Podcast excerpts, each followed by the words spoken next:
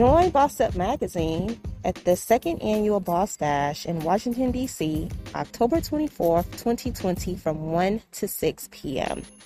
This event is going to be bringing bosses together. It will offer a dynamic speaker panel, amazing vendors, phenomenal meet and greets, and so much more.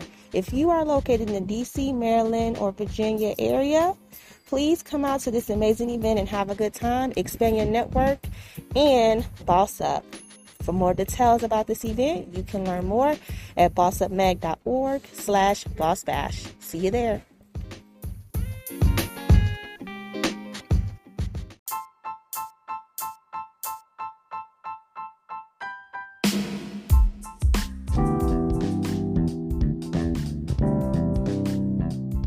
Yo, you are listening to the Boss Bar Podcast, the show that brings you an intimate conversation with the boss behind the business.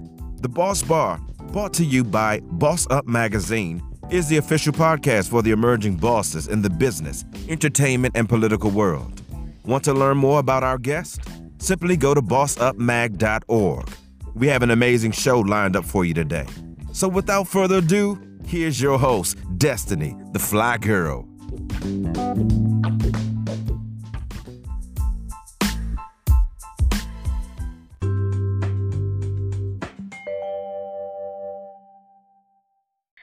Welcome to the Boss Bar Podcast, where we introduce you to the boss behind the business.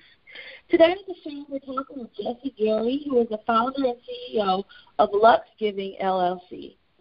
Jese uses luxegiving.com to bring communities together by offering a wide variety of community events through a lifestyle series. She's been featured on QVC and in Essence magazine. As a lifestyle expert, QVC model entrepreneur, Jese is passionate about sharing her experience with traveling around the world, as well as creating and executing events that bring communities together. Boss Bar family, I want you to give a warm welcome to Jese Gary. Welcome to the show, Jese. Thank you. Thank you so very much. I'm so grateful for the opportunity to sit here and talk with you today. I'm so excited to be able to contribute to anything that your uh, listeners are needing to know about entrepreneurship and being a boss. Awesome, awesome. So tell me a little bit about yourself and your background. Um, so I actually went to Penn State. I am born and raised in Washington, D.C., and during my senior year in high school, my mom decided to move to Texas, so I wanted to be back up north. And the furthest place I could go was Pennsylvania. And so I ended up finishing up my. I, I graduated with a bachelor's in business, but with a hospitality focus. Mm-hmm. Um, I've always wanted to do things with um, either in, in hospitality in general, either in restaurants or event planning and things. And um, one thing I realized is that having a skill set is one thing, but understanding business is a, another thing. So I knew that um, Pennsylvania, Penn State was known for their business program. So I went to Penn State and, and finished in 2003. Wow. Now, I see in your bio that you were a QVC model. How did you get into that? So that's a really funny story. So uh, it, it really is. Uh, growing up, I never really paid attention to looks by no means. My mother was an educator. Most of the women in my family were all, you would say, like educators and very smart. So being beautiful or uh, acknowledging that was not something that was really encouraged or not in the forefront of our mind. But my mother always would try to get me to do uh, different types of things, and I knew that she wanted me to do the Lane Bryant. Uh, the they, Lane Bryant used to have like a actual contest back in mm. the late 90s, early 2000s for the Real Woman contest. And my mom always would say, like, you should really do modeling, da da da. And I was like, no, I'm in this school. I'm doing like, cause it was, it, I, I was like one of those smart kids, and I was like, no, I'm in school. I'm just trying to take over the world, blah blah blah. Um, and someone, I eventually was just like, you know what? Let me give modeling a chance. Um, I found someone to do some photos and I went into the agency in Philadelphia, Reinhard Agency, that's in downtown Philadelphia, and walked in with some images and was able to walk out with four bookings that day. Never did wow. anything. Yeah, and it was totally just like for me a God thing because it was something I was fighting. Um, because being an academic is like that's something you're just like, oh, I have to be portrayed a certain way, and I did have like somewhat of a negative connotation towards the ener- um, the actual industry. And so it started out with me doing this contest, but I did not win. That was the whole point of it. Was doing this photo shoot uh, so that I could be in Lane Bryant, which I did end up working with, um, doing like fashion stuff, fashion show stuff over my um, career.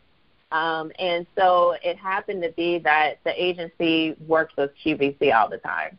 And I had been positioned to work with them several times, but again, because I'm very stubborn um, in that aspect, I was like, no, this isn't what I really want to do. I'm just doing it because it's fun. And um, eventually, I was given the opportunity after the second or third attempt of working with them, and I decided to do it. And I worked with them for over seven, eight years doing shows with them, worked with a bunch of amazing designers, met some phenomenal people uh, that have great industries right now that were just starting out because a lot of inter- uh, a lot of designers and business owners that have consumer products, that's where they start. Because if you can push a lot of products on QVC, now you have not only the name, but now you have the access to their platform. So I've met some really great people through through the years working for them. That's really, really uh, interesting stories. Um, Thank you. So, can you tell me a little bit more about what's Giving LLC and how that kind of came into like you were a model, academic, a model, then you uh-huh. started your own business. Can you kind of walk me through um, that? And tell us what Luxe Giving LLC is. Yeah, so Luxe Giving LLC, what we do is help apartment complexes with creating lifestyle events to help with connecting with their residents. Um, we all see, especially if you're in a metropolitan city, you see all of these brand new buildings being thrown up. They're all are nice, they're all are beautiful, and that's wonderful. But what's going to keep someone there is them feeling connected to the property. And what we try to support property managers with is being able to create a connection so that people are having a better um, feeling about not only their residents but also with the management company. And it's all about making people feel like they're home and they have a place that they love and people that they don't have to know the whole building. But at least it's not when I get on the elevator, I'm looking at my feet mm-hmm. and ready and ready to escape back into my apartment, but being open to meeting people. So um, that is what Luxe Giving is. And um, how I came to this world was really um, just through prayer. That's the best way I can say it. Like I grew up, like I mentioned, really focusing on being an academic and growing up this corporate ladder. That was my whole mindset. Even though my mom always had her own businesses, I still thought that I wanted to work in corporate America, and and that is and granted, entrepreneurship is not for everybody, or doing it full time is not for everyone. Mm-hmm. But I definitely didn't see myself as actually having my own business. I used to work doing chemical sales for a multi billion dollar company that's one of the larger chemical brands that's out there. And so I was a sales technician for powder coating, the mm. least fabulous luxury looking right. industry ever. Like people were like, You did stuff with science and chemicals. I'm like, Yeah, never would imagine. Um, but growing up I wanted to work in corporate America and work for a large company and work my way up so I could go and do things in other countries and mm-hmm. have a certain kind of lifestyle and that's what I envisioned. Like that's what I equated to having a certain level of success. Mm-hmm. Just working my way up and and then taking over, you know, the chemical industry. And you know, like three years into it, I realized no, that's not exactly what you want to do. and I started to deplug. I still did a great job. My boss did a great job of keeping me incentivized and giving me promotions and when they can tell my energy was shifting. Um, they would try to keep me motivated with raises and you know oh, all of those. That's a great yeah, motivator. yeah, you know, and um but I knew like my heart wasn't there. Like it just wasn't. Like I mean, at that point I wasn't even 30 and I thought to myself, like I am struggling to make it to my 5-year mark. How am I going to knock out these other 20 plus years? like mm-hmm. I I really found myself in that position. I was making great money between modeling and working the full time job. I was making over six figures over, you know, not even being 20, I mean, not even being 30 years old. So that's great mm-hmm. money back then, uh, even more so now, too. Um, so it wasn't that I was lacking, but I just was empty. And that always stayed in my mind like, you can make money, but it won't mean anything if it doesn't fulfill you with what mm-hmm. you're doing. And I found myself at this roadblock where um, I just knew that this wasn't anything I wanted to do. My mom, she she's now passed away, but she had got her first battle with breast cancer. She actually had it four times, and my my boss was very understanding. I set up a schedule so that certain days I can go and take care of her and things like that. And um, I was up for another promotion, but they ended up telling me that, hey, Jese, just so you know, your schedule would have to change if you got this job. And at that point, I felt that was I willing to sacrifice what was necessary to grow in this world? Mm. And I took, I, I turned it down. And my boss was like, "Well, how can we keep you motivated?" And I politely told her, "Keep paying me every two weeks. You know, I'm not going to do anything horrible. I'm not going to lose my integrity within the business, but I don't look at anybody above me and want to change jobs with you. I will love your check, but what you sacrifice to have your check, I'm like, what you sacrifice isn't what I'm willing to sacrifice. And then she said, Jese, I appreciate you telling me this, but you can't say things like this to me.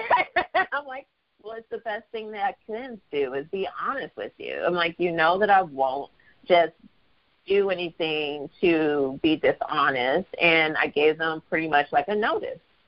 And I told them that they can start looking for people to replace me. Um, but I would make sure that I would train them. And I knew it would take them time. It took them a year to actually replace me. Wow. um, yeah, within the area that I was in. And it took them a year to replace me. And during that time period, I did freelance because I didn't lo- I didn't leave on a bad note. They let me work from home, and I decided that when I was leaving, that whatever I did, I just wanted to be happy. That was my goal. It's like I don't want to feel stressed. I don't want to, and, and of course you do have stresses, but I didn't want to just feel like I was doing something for the wrong reason, something that wasn't mm-hmm. aligned with my core values. Right I didn't know what that looked like. you know, like this, my whole career or my whole childhood was like, I'm going to be in corporate America. I'm going to take over the world. And, you know, now it's like, okay, you really don't want What do I do now? No, what do I do? I know what I don't want to do. Mm-hmm. Um, and on me wanting to do something that made me happy at that point, I was doing a direct sales jewelry company and we were Dress for Success largest corporate sponsor at that point. And mm-hmm. we heard that they donated over a million dollars and did all this stuff. And I remember being at this conference, and I'm like, "Wow, that's awesome! But what can I?" And so I decided to do five little clothing drives, and they were called Diva Date Night. That's how it started. It was Diva Date Night modeling for over 10 plus years, of course I have designer friends. Of mm-hmm. course I have resources. You know, and I was like, okay, let me use my pool um, because I never did that before. And I was like, let me see who's willing to help me with collecting clothes. Um, and I will be able to also cross promote my jewelry company. So it was a win win. I'm doing something for charity helping to bring awareness to certain brands, and then also I'm able to possibly make some money from it. That was hmm. my whole goal.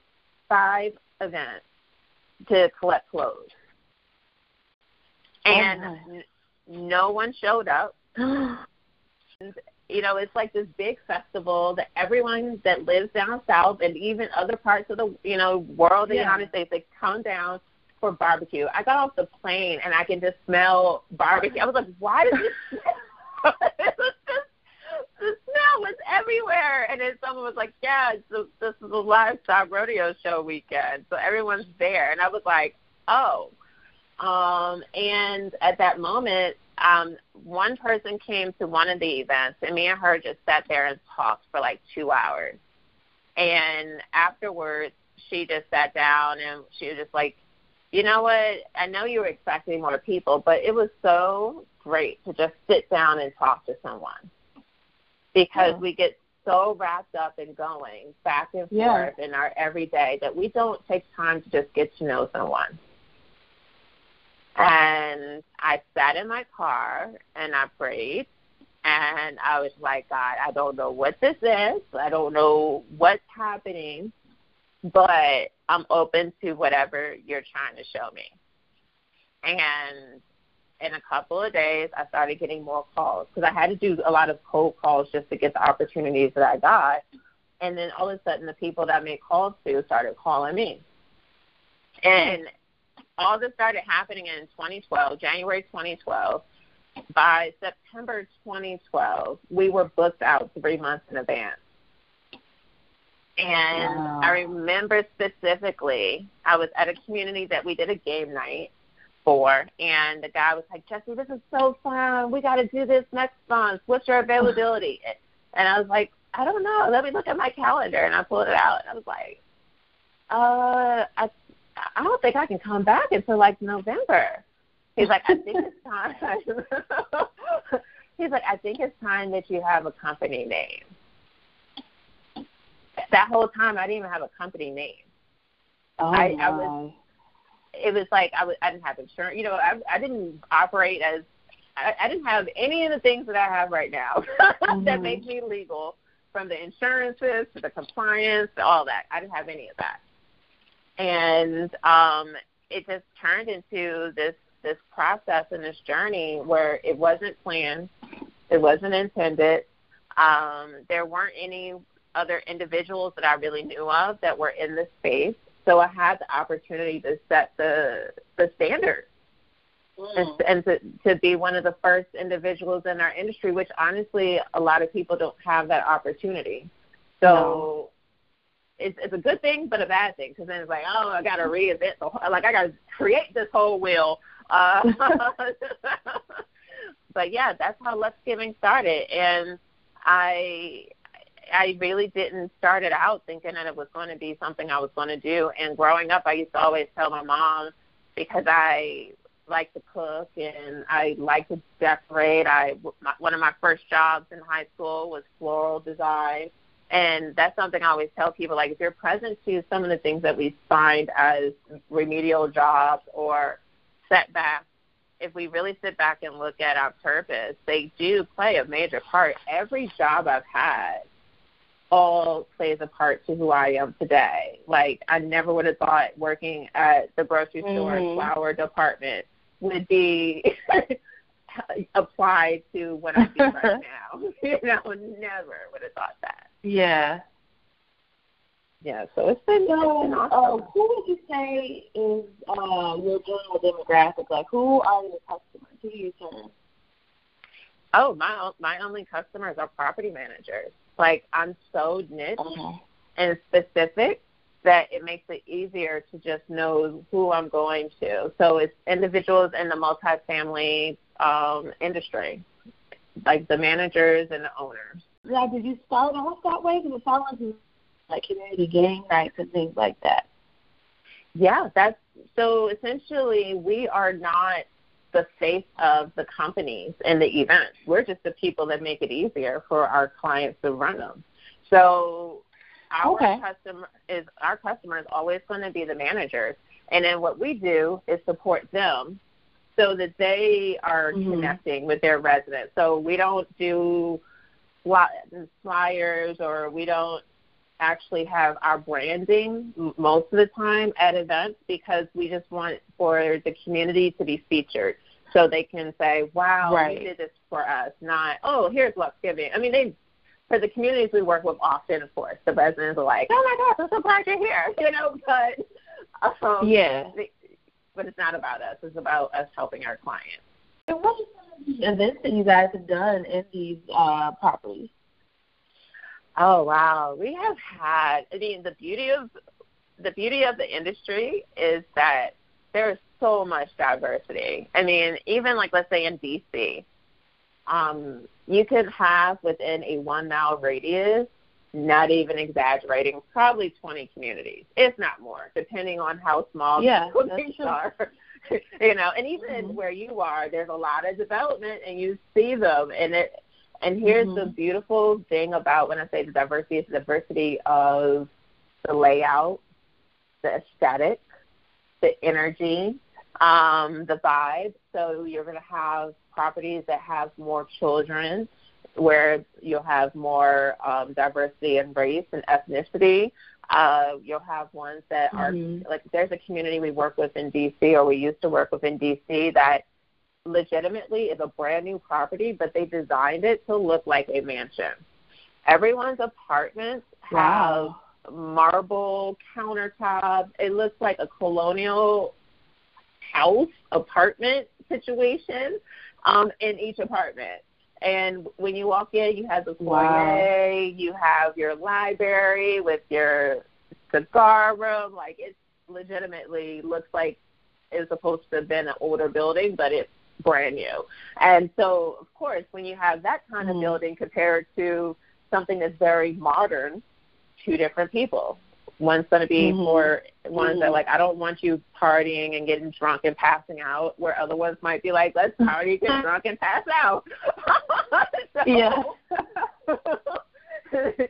so we come up with a ton of ideas because of the demographic variety um, that we get to handle. So, like last week, we did a virtual cooking class. That's something that we've had to do due to COVID, is moving everything to the virtual space.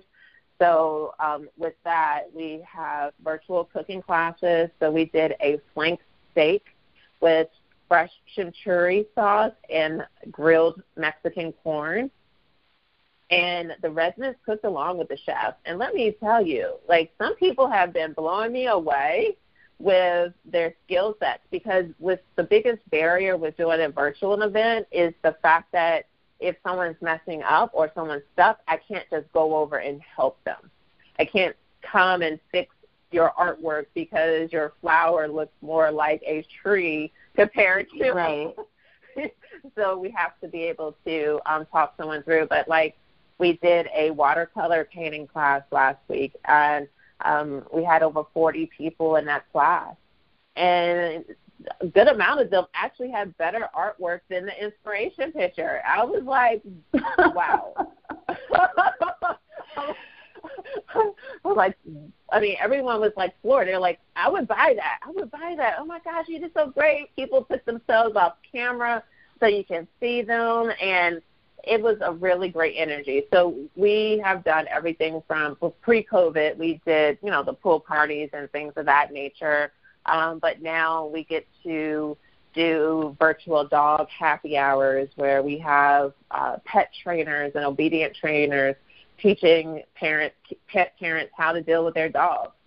And and I have to get into mm. people's worlds right now. Like this is when people are either stuck at home um, or very leery or things are still closed and they need solutions. So I get a chance to think about what are people challenged with right now and how do I make it fun for them to learn about it or to have mm. an experience around it.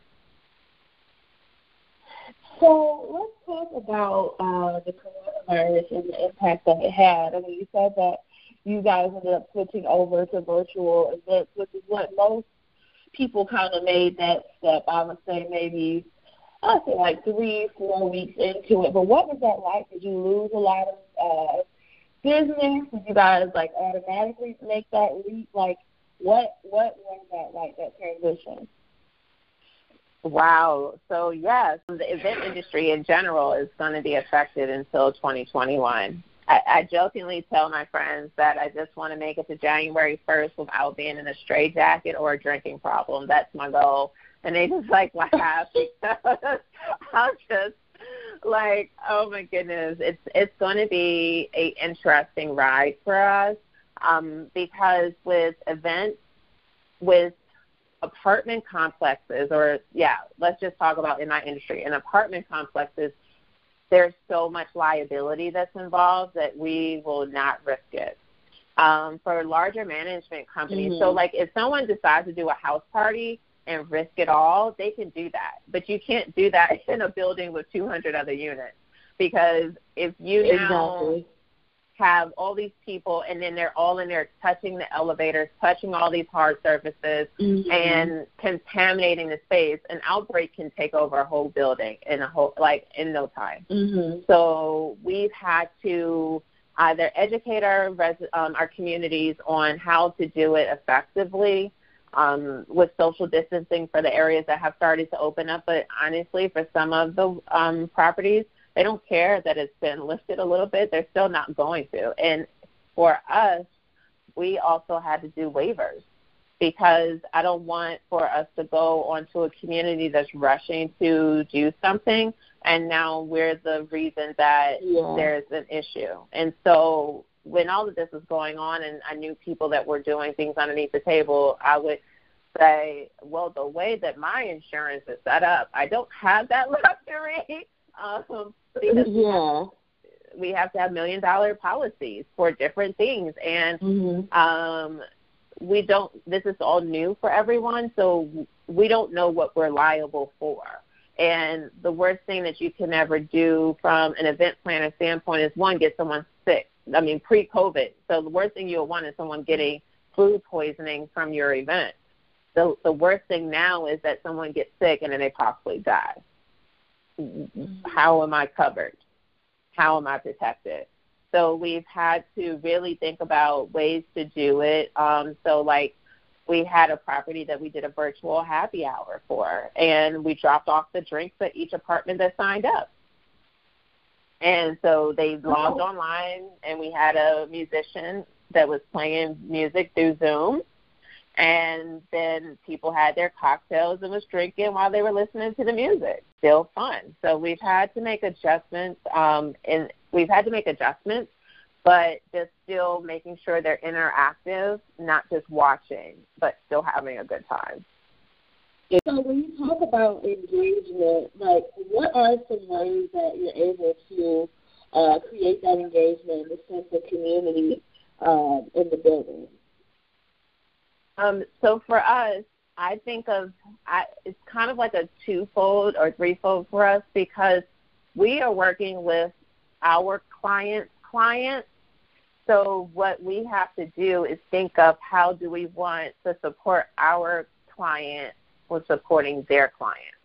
So with the first was in April, we did a class on how to take care, how to do home hair, hair care because all the salons and stuff were pretty much closed.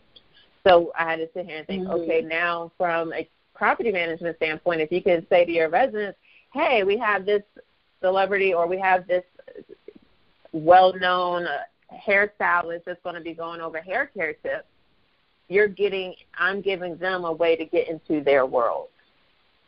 So what yeah. we have to do is like for engagement, for me, a lot of it comes down to what are their clients looking for so I'm able to give my client a solution.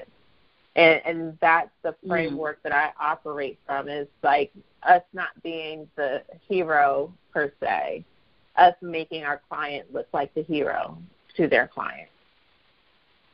I really love how you've been able to really niche down like really who your target is and then from there you find out like what their problems are and how you can be their solution. That really sounds like a really great, solid business model that you have going.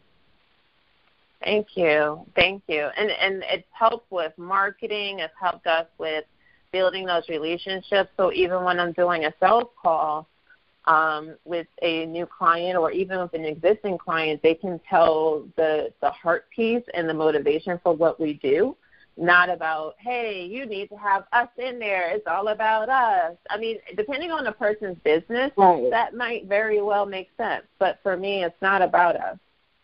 It's about how we make them look. What would you say is your why? Like, what makes you get up every morning and want to uh, create these events and foster community for these um, property managers? Like, what is your what are you passionate about? What inspires you? what inspires me is making a difference. That's what inspires me. What gets me motivated, especially when, well, even still now, what keeps me motivated is seeing people smile at my events. Like seeing mm-hmm. that we're making a difference. We're connecting people, giving people an opportunity to just feel human. Like even on my personal platform, I'm all about humanity. Like working from a space where we're connecting because unfortunately in our culture right now um, even pre 2020 apocalypse, you know, we haven't been um, really connected to people. And we're more and more busy. We have more access to ways to connect, but we're not.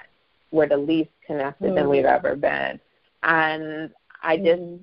love to be able to be in someone's world and and be able to be a part of a moment of joy or happiness and and seeing people because even with last week I had did a paint and sip and there was a resident it was supposed to be for kids but we had adults on it and one of the individuals she was also on one of the trivia nights and when she saw me she's like hey Betsy and like those things made me happy you know like like mm-hmm. we we've only met each other twice, and it's been through Zoom.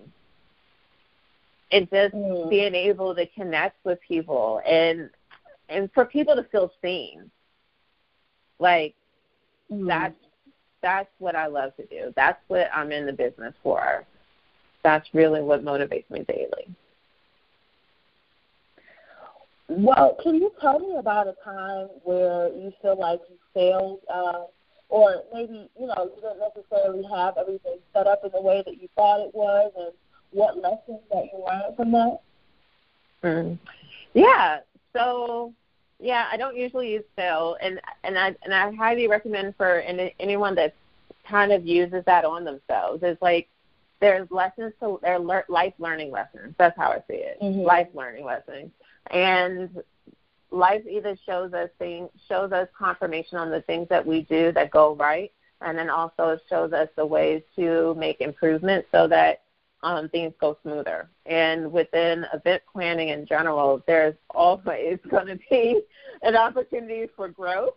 Um, and mm-hmm. be, because it's such a human piece, um, so it, I've had situations where people run late and because there wasn't a, a, a proper communication on what was expected as far as arrival. You know, mm-hmm. everyone doesn't. I've learned through this is that there's nothing that is common. Common sense isn't even common. So it, it really isn't. It might be common sense in our perspective, but to someone else, what we think they should know, they won't know. And even when it comes mm-hmm. to businesses, I've learned that the less someone has to guess, the better it runs. So I've had mm-hmm. times where people have underperformed, and I've I don't try to throw or I don't throw any of my vendors underneath the bus because I I mm-hmm. hired them. So it doesn't matter how they didn't put, deliver, it's still going to be me. And that's a conversation mm-hmm. that I have with all of my vendors is understanding that in order, and everyone can't work with me either. And I've had to learn that as well. Like if someone is mm-hmm. a, because I partner with different caterers and vendors and stuff, and if someone is very self-absorbed, we are not going to we are not going to jive. If you don't know how to talk to me, we are not going to jive. If you're going to go in and do something reckless because that's how you do things in your normal business, we are not going to jive. So I've had to learn mm. that when hiring someone, understanding what the, how someone views integrity, what are their standards when it comes to business, because some people believe that you are on time if you get there five, ten minutes before. And as long as it starts around that time, you're okay. No, we're booked from 6.30 to 8.30 you need to be there an hour, hour and a half early so that when people walk in at 6:30, you're already ready. Everything can be set up. Mhm. Mm-hmm. Yep, everything is set up and you don't have to worry about it. But everyone doesn't have that concept. So um, my learning lessons have all been in not allowing there to be gray zones in communication. Mhm. Being very clear about your expectations. Yep, and then also creating a platform and a space so that when someone's not happy with me, that they can even talk to me, and and mm-hmm. we have very open co- conversation. I, I've had some people that have called me and they're, I mean, no one's ever disrespected me, and I've never disrespected anybody else, so that that would never happen. Um, mm-hmm. But even when they're not happy about something, they can say, hey Jese, like I don't know what what they're thinking. I don't know what's going on. Da da da. And I'm like, okay, cool, I understand, and and we can talk it out. And so I've had to learn that just like how the residents want to be heard and seen, my my vendors want to be heard and seen too. Mhm. Absolutely. What would you say um, has been the best investment that you've made in yourself thus far? Like maybe classes or training or um, something that some type of pra- uh, practice or principle that you put into place. But what would you say has been the best investment, self investment uh, thus far in your career? Um, my biggest investment has been really on the personal development space. Like I actually have done um, Landmark Forum. It's a curriculum that's out there that's really beneficial for getting clear about the stories that we're telling ourselves that are blocking us block, blocking us from having the life that we really want and being fully mm-hmm. self-expressed. And that was pivotal for me because um, being in business for eight years, you of course have ups and downs, and you mm-hmm. might hold on to the downs with like very bad band aids, more or less than just letting them be a lesson that you learn, not mm-hmm. allowing it to shape who you see yourself as or the potential of your business. And when things went bad or slowed down in my company, I kind of did this whole cowering thing where I avoided calling clients that um I thought had a bad perception about the company. I avoided reaching out to certain people when things went wrong. I just was running essentially. And what I had learned was that I was making up this story in my head about how people perceive the company or even perceive me. And mm-hmm. going to that class, I called, it was specifically one of the communities that I worked with all the time, but then all of a sudden I stopped hearing from them. So then, of course, we're like, okay, like, well, I'm gonna say, of course, because some other people might not do this. For me, it was like, what is going on? They're not responding to me, you know, and I'm thinking that I'm thinking that there's this agenda going on, and you know, yeah. and so I stopped calling out of shame, thinking that something was going on, and I ended mm-hmm. up calling this community and asked for the person I always work with. They were like, I don't know who that is. I asked for another person, and like, I don't know who that is. And they're like, we've had a whole new office for the last year. I was like, really? Oh. So the whole time I'm thinking that they don't like me because everyone I communicated to, it just said no one worked there anymore, and they didn't even work for the company no more. So I was so in my head about something that wasn't right, mm-hmm. something that wasn't real, but I just made it real in my life, in my mind, but it wasn't really what was going on. And so I've learned that's how my perspective about lessons is the way that it is. Because mm-hmm. I had to get out of my my own head about um the stories I was creating about things, you know, and just facing things. Like that was something I had to do. So, and as an entrepreneur, I highly recommend always working on yourself and not from a space of like something's wrong with me, you know, because if that's the case, then we're always going to be feeling inadequate, and, and we're not. Mm-hmm. Um, but just always being able to get more insight on what you're considering your truth that may actually be a lie. Mm. Wow. I, I think uh, that class was probably very helpful because imagine if you kept going through life with that lens, you know, that mm-hmm. would really make you just you would just assume that way about so many different things and miss out on so many opportunities. Yep, a hundred percent. And and yeah. now I work with the community all the time. They actually give me referrals.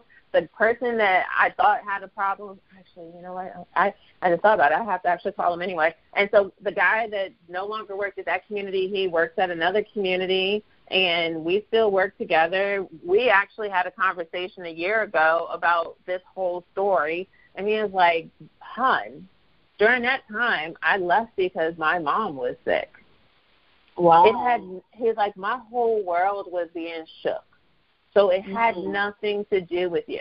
So if I never even mm-hmm. had took that class, I've been walking around thinking that he's not even the coolest person I know, one of the coolest people I know. Yeah. That yeah. I started out knowing through work, you know, and that's where understanding what is your lens saying about you, what is it mm-hmm. like even what you're saying about yourself that is either holding you back or holding back your relationships or holding back the growth that you have in your business because all of that plays a major, major part in what we even think is possible for us. Yeah, I definitely agree with that. Um, last question before we go to the commercial break. Where do you see yourself and your company, uh, let's say, like in the next five years? Like, what's your vision? Being international. I, I see it as being international because multifamily housing is very popular in the UK. Um, mm-hmm. Being able to have a membership site where we're educating property managers on how to really retain their customers and being able to effectively run events. And my ultimate goal is to have us in 20 major cities doing and supporting managers all over. And, and that's really what I see for us. Wow. And how many city agencies are you guys in now? Um, right now, we are operating in five. Wow. That's not. I mean, that's not too much far further away from your goal. That's really that's really amazing. Uh, that you're able to do that, and it's mostly all virtual, right? Like remote. Yeah, right now. Yeah, most of it's virtual right now. Wow, that's amazing. Well, We've been talking to Jese Gary from L- LuxeGivingLLC.com about how she became a boss in the events industry. After the break, Jese and I will share some helpful resources that help you build your business, and we'll get into our listener letter in the Ask the Boss segment. Stay tuned. The Boss Bar podcast will be right back after these messages. Join Boss Up Magazine at the second annual Boss Bash in Washington, D.C., October 24th, 2020, from 1 to 6 p.m. This event is going to be bringing bosses together. It will offer a dynamic speaker panel, amazing vendors, phenomenal meet and greets, and so much more. If you are located in the DC, Maryland, or Virginia area, please come out to this amazing event and have a good time, expand your network, and boss up. For more details about this event, you can learn more at bossupmag.org slash bossbash. See you there.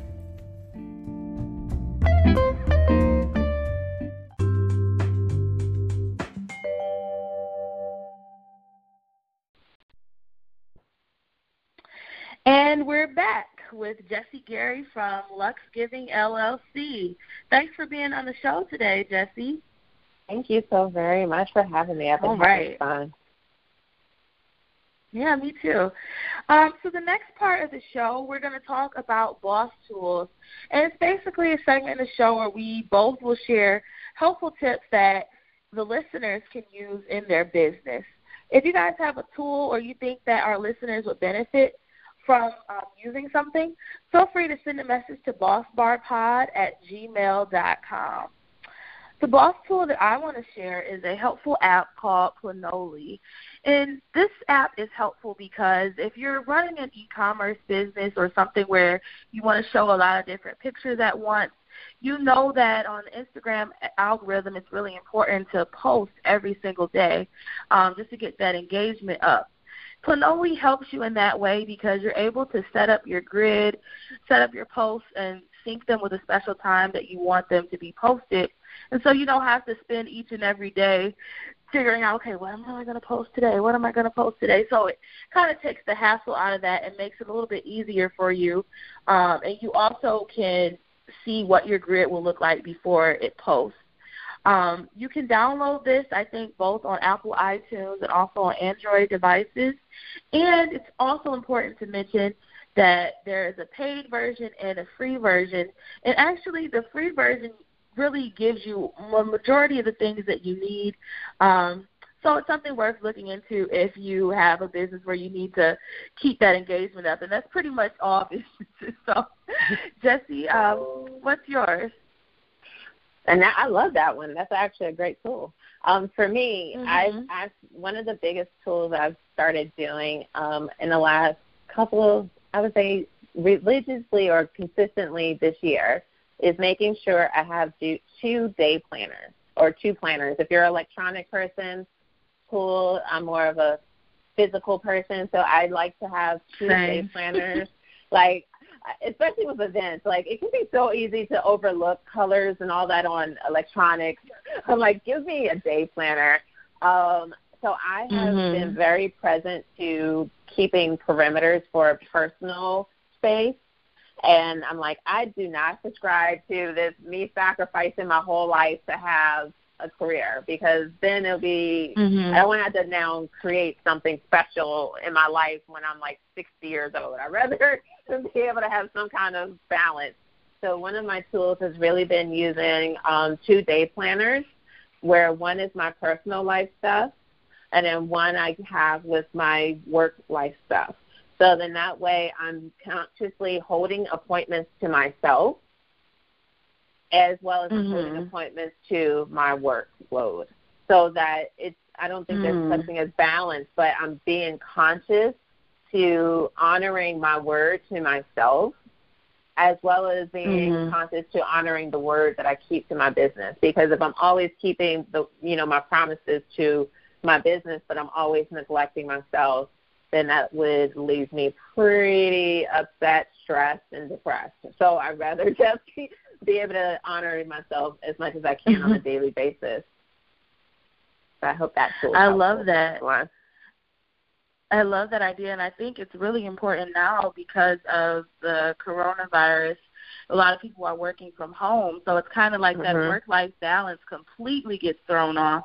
Uh, yeah. It's like, well, I've been sitting on the couch on my computer all day anyway, so I guess I'll just work until 12 a.m. or you know things like that. So I think that probably really helps a lot. Oh, for sure. Yeah, because you definitely have to have some kind of balance with it. Because if not, you'll just really feel anxiety. Like we're already going through all of these grievance and turbulence and the traumas from everything that's going on this year. And the last thing you want to mm-hmm. do is just find yourself neglecting your mental peace. Like our mental peace is everything, especially as a business owner. Absolutely. That's funny because that's one of our first questions um, as we get ready to shift into the Ask the Boss segment. Um, if you guys have any questions or about any aspect of starting a business, being motivated, or you just want to say hello, shoot us an email at bossbarpod at gmail.com. Our first question comes from Carol from New York State. Carol says, I've been in the bakery industry for the past three years. I mostly service birthdays and small events, but I've been getting more and more inquiries about doing weddings. I personally do not like to do weddings because I find them extremely stressful. I don't want to turn away the money, but I also don't want to compromise my mental health. What should I do? I love this question because I am in the same boat. because when people hear events, like I do events, I don't know why. Mm-hmm. For some reason, people want to say, "Hey, I'm doing this birthday party. I'm doing this. Like, mm-hmm. can you help me?" I'm mm-hmm. like, "No, that's not what I do.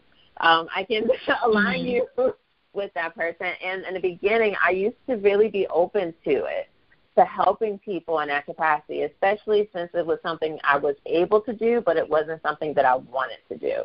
So one thing that I mm-hmm. would highly recommend is that you taking any and everything just because it's offered may not help with propelling your business. And mm-hmm. it will have you going down a path that you already knew wouldn't fulfill you. And mm. if you took the energy to learning how to maximize what you really love doing, then these type of opportunities won't even shift you. So making sure mm-hmm. that you're honoring what your values are, honoring what you're looking to do in this world with your business, because spending time doing that will be way more rewarding than having all of this business within the wedding world. Like it's a special kind of person that takes on wedding events, and I am not that person. And I'm very clear that mm-hmm. I am not mm-hmm. the yeah. shower person. I'm not like I'd rather I give me corporate money, write that check, and then I don't hear from you yeah. until a week or two before. Like I don't want to go back and forth on colors. And you know, with weddings, mm-hmm. it's such a personal thing for people and women yeah. specifically. Yeah. And if you're, yeah, you might have made some extra money, but if you sacrifice yourself at that, like we have mm-hmm. to have, we have to put a high dollar value on our mental health it can't just be given away for a few hundred bucks or maybe a thousand dollars depending on your markup. Me having a mental breakdown for a thousand dollars, it that that's not, not that it. doesn't it is not worth it. it's not yeah. worth it. Yeah. Definitely. It's going to cause breakdowns in other parts of my life as well. Absolutely. Yeah, Sarah, I, I would suggest that you get very well versed in the art of saying no um, you know, there's lots of different ways that you can say it. Um, there's lots of different ways that you can say it that can come off, you know, abrasive, and there's lots of ways you can say it in a passive way. There's lots of ways that you can say it where you're kind of helping to push them towards other people. You may even want to compile a list of vendors or other um, people that can make the cakes for them that you work with. You highly recommend, mm-hmm. but Mm-hmm. just like Jese said, it's definitely not worth uh, jeopardizing your mental health. So I hope that answered your question. Um, this next question is pretty short, um, but I think it'll be a good one for you to answer. Uh, this question is from Byron from Miami. He owns mm-hmm. a hair company. And he says, Hello, Boss Bar Podcast. My name is Byron, and I'm the proud owner of a black hair care line. Business was booming before the coronavirus hit, but now my sales have dropped. What are some ways that I can keep my clients engaged and interested in my products? Great question. And honestly, like even though COVID is going or Corona or COVID nineteen is happening, um, people that get their hair done, they still don't want to do their own hair, even though mm-hmm. we're having to do so. so mm-hmm is having hair coloring packages or hair processing kits for your existing client base. I feel that sometimes as business owners, especially a service base, um, we can be fearful that we're going to take ourselves out of business. No. Like anyone that's doing their hair and nails right now, we're just doing it so that we don't have to get sick if that wasn't what we were doing before. you know? right. So, mm-hmm. it's not like you're going to show your your clients how to now never use you. No, they're just doing it for right now. So the biggest mm-hmm. thing is being able to transition your clients either to virtual sessions or you sending them home with kits so that they can do certain services on their own or even showing them in between services through paid Zoom sessions where mm-hmm. or the mm-hmm. session can be free where you sell a product for them to use and you're showing them how to use the product. Um, but that's the best way. Like any, uh, they have more problems now than they had before. So yeah, get into their world and what they're challenged with. Yeah, I mean, it sounds like the best way, um, just from just listening to this interview and then just the advice that you just gave, is just figuring out figuring out ways to make things simpler for your customers. Like if your business was Mm-hmm. booming before coronavirus, then taking care of your customers, you know, should be number your number one priority. Making things easier for them, helping them to find solutions. So you may just have to sit back and brainstorm different ways to do things. I like your idea of virtual um, sessions, whether it's you know we do it together or Mhm. we're teaching them something different. A friend of mine, um, her name is Miami. She has a hair salon here in Detroit, and she actually started this whole workshop called um, for Black girls who never learned how to braid, and she was it actually blew up. Like she was even featured in the New York Times. Um, and Yeah. she ended up just teaching her students, her her customers, just simple ways to braid their hair. How to, you know, some people want to Yeah. braid their hair under the weave, or they want to have box braids, or simple things they could do. And she kept the price extremely low so that Yep. it's accessible. So she was available for her current clients. It kept engagement up, and it opened her up to a whole new uh, realm of people. And uh, frankly, I feel like it put her in a, in a new spot as an expert on that issue. So, hundred different percent. ways. Yeah, different ways you can do things. You know. And I think if people really opened up in that space, because I feel that sometimes we don't want to share out of the fear that someone's going to take our business or that they're we're Mhm. tossing ourselves out. Like I even found someone that did really pretty wreaths, um, wreaths for holidays for the doors, and I Mhm. was like, hey, have you ever thought about doing virtual class? And she was like, well, no. I was like, let me tell you, someone that would pay. I'm like, Michael does virtual. I mean, does wreath making classes all the time and they Mhm. sell the wreaths. People still are going to Yeah. either do it themselves or they're going to want to buy it. And the thing is, is that those that don't want to use their time to do it, they're just going to keep buying it. But there are going to be some that want to actually buy the kits and the supplies from you. So whatever your business is, being in the space of like, how can I? Because they have, we have more issues now than we did before March. For me, March 15th. You know, so looking at who are your your clients, what are the challenges they're facing, and how do you make their life easier? Mhm. Absolutely. And I think whether Corona is going on or not, that is always the essential question. Um, Mhm. You know, when you're putting together your business plan, and when you want to, you know, usually that's like the marker of if you have something that's really going to work out. Make or break question is, what problem am I, I addressing, and how am I making it easier for other people? Um, so I, I really think, I hope that that helps to answer your question, Byron. Um, once again, guys, if you have any questions that you'd like to be read on the show, feel free to send us an email at bossbarpod at gmail.com. Well, it's almost us to wrap up the show, but before we go, um, I just want to know what advice do you have, Jese, uh, for people who want to follow in your footsteps? You know, maybe their whole career plan was set up for them uh, in the corporate world, and they're thinking about taking that new step into entrepreneurship. Uh, what words of advice would you give to someone in that position? The biggest advice that I can give anyone um, that is going into business or that is already in business is just being clear about your core values and what you stand for and how you want to be a light in this world and just show up in that daily. And it's going to be moments where you're going to want to go down other paths, but staying true to you and who you are is going to feel so much better than actually not being authentic to it down the road. Mm, absolutely. Um, once again, guys, um, we've been talking to Jese Gary from LuxeGivingLLC.com. You guys can find her on Instagram at LuxeGivingLLC. If you're interested in getting more information about her business or if you're a property manager and you want to hire her, talk to her about some ways you can develop community in your property, definitely check out her website, luxegivingllc.com. Um, final question that I ask everyone that comes on the show. What makes you, Jese Gary of Luxe Giving LLC, what makes you a boss?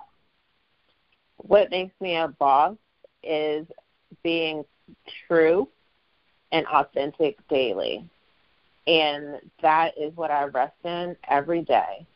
Because as long as I'm being authentic with myself, my customers know who I am, and then I continue to grow and prosper along the way. Awesome.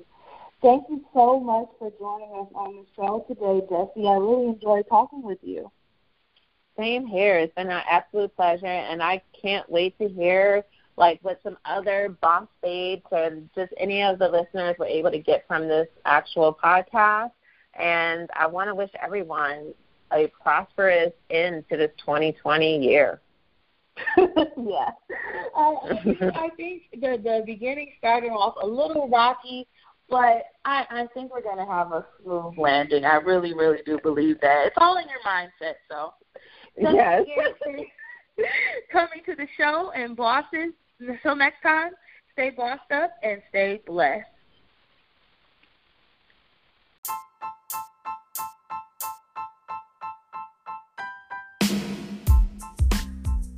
You've been listening to the Boss Bar podcast with the Fly Girl. If you would like to have your business or your project featured on the show, have questions you would like to ask the bosses, or just want to say hi, send us an email at bossbarpod at gmail.com. Thanks for tuning in. We will catch you next time on the Boss Bar Podcast.